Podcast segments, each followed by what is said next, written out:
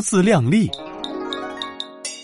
这天，郑国国君郑伯和他的老邻居西国国君西侯在花园里散步。西侯啊，前几天我得到了一个宝贝，嘿嘿嘿，是一块全世界独一无二的宝玉，比你的脑袋还要大。西侯知道郑伯在炫耀，有点不服气的说：“一块玉算得了什么呢？前几天别人送了我一件瓷器。”美的不得了啊，又光滑又鲜艳，这才是世界上的珍宝呢。郑伯听了，心里酸溜溜的。哼，这有什么了不起的？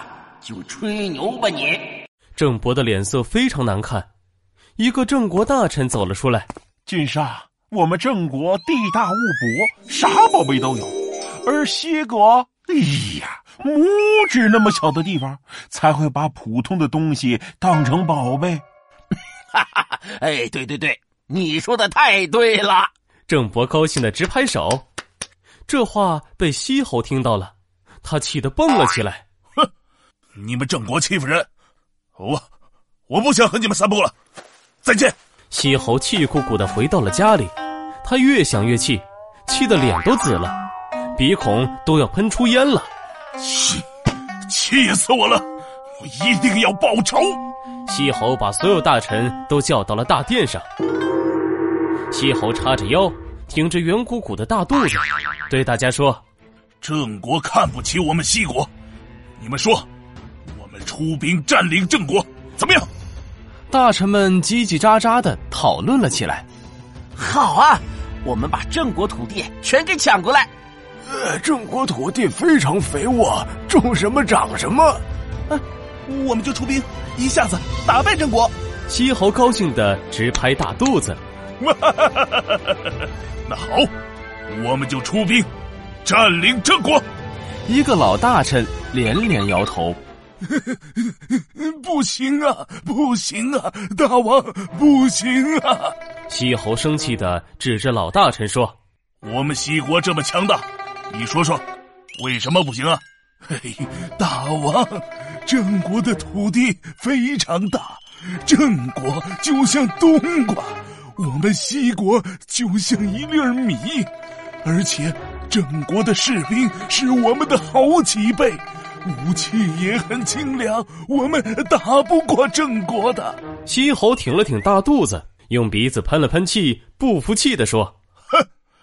我看你是老糊涂了，你看看，我们西国虽然小，但是我们的士兵一个个都很强壮，打仗也很厉害，怎么会打不过郑国呢？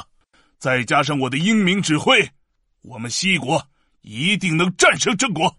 西侯越说越激动，眼睛里都要冒出金光了，好像已经打赢了一样。大臣们纷纷点头支持西侯。西侯觉得自己的决定很正确，他大手一挥，说：“我决定了，我们出兵和郑国打仗，一定要让郑国尝尝我们西国的厉害。”第二天，西侯就带着士兵们出发了，冲啊，冲啊，打败郑国！看着气势汹汹的西国士兵，郑伯一点都不害怕。对，这个西侯真是不自量力，我可有几万大军。他那点士兵怎么打得过我们郑国？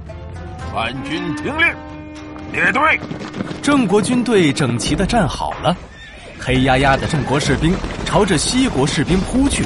西侯朝着远处一看，嗯，那边黑漆漆的一大团是什么？一个小兵连滚带爬的跑过来，跑跑跑跑跑跑！君上，那是是郑国的大军。西侯定睛一看，心里直打鼓。郑国哪有这么多士兵？怎么办？我，我们西国一定能打败郑国。我不管。西侯定了定神，举起了旗子，大声打起了鼓：“冲啊，冲啊！西国必胜，西国必胜！”但是郑国的士兵太多了，一下子就把西国给打败了。郑伯哈哈大笑。明知道不对，还要硬着头皮去做，这样注定失败呀！西侯垂着头说：“唉，我本来想要抢郑国的土地，现在什么都没得到，反而损兵折将，大败而归呀！不自量力这个故事出自《左传》，隐公十一年，指不能正确估计自己的力量，也就是指做力不能及的事情。就像刚才的故事里的西侯，明明自己的兵力不如郑国，还想着去打仗，结果就失败了。